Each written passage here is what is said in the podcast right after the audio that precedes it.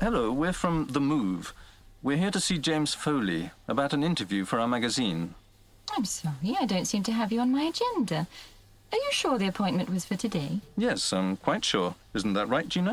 Yes, our secretary arranged the appointment two weeks ago. Hmm. Would you like to sit down for a moment? Yes, thank you. Miss Buchanan, can you come out here for a moment? There are two reporters from The Move who claim to have a meeting with Mr. Foley. Could you speak to them? Great. Thank you. Melanie Buchanan will be right out to see you. Thank you. Hello, hello. Oh, it's always nice to see reporters from The Move. We love your magazine here at Beautiful Babes. Oh, we just love beautiful babes, don't we, Tom? Oh, yes, absolutely.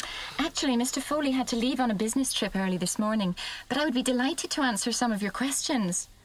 You aren't still working on the Judy Farrington case, are you? How did you know about that? Word gets around, Mr. Hunter. I see. Well, yes, as a matter of fact, we are. Some things seem rather puzzling to us. Uh, Judy was a puzzling woman. I knew her at the very beginning of my career, 15 years ago.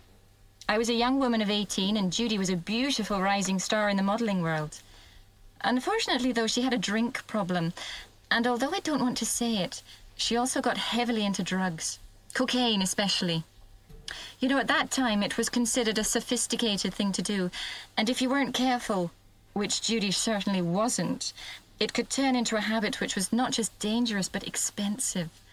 Sometimes she could spend thousands of dollars in an evening. How terrible. Yes, tragic, in fact. It wasn't the sort of lifestyle a model can keep up for long.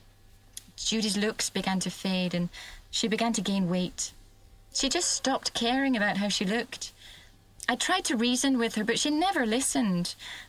I felt sorry for her, of course, but quite frankly, well, she should have known better. I suppose so.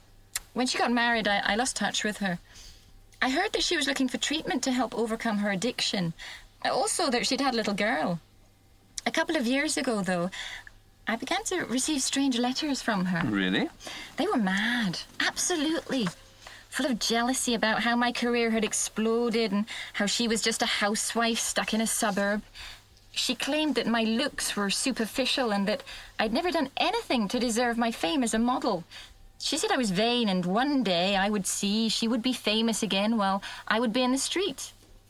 It was really quite sad to see that she'd sunk to writing such rubbish. I never answered her, of course. It came as a shock to hear she was dead, but in many ways it was hardly a surprise. A tragedy, nonetheless. Of course. But I really don't think there's anything mysterious about it. Someone consumed by jealousy and frustration. She takes to drink, she gets depressed. After a while, she sees only one option open. And I'm afraid Judy took it. Miss Buchanan, we were speaking to Judy's husband not long ago. He said Judy came to Scotland to take part in a film. Can you tell us anything about that? I'm afraid not. As you know, Mr. Foley's business interests are broad and varied. My own work is restricted to the modelling agency. If you want to find out about film productions, you'll have to ask Mr. Foley himself. And he is unavailable. Yes, I'm very sorry. There's nothing more I can tell you. That's all right. Thank you very much. You've been most helpful. Goodbye.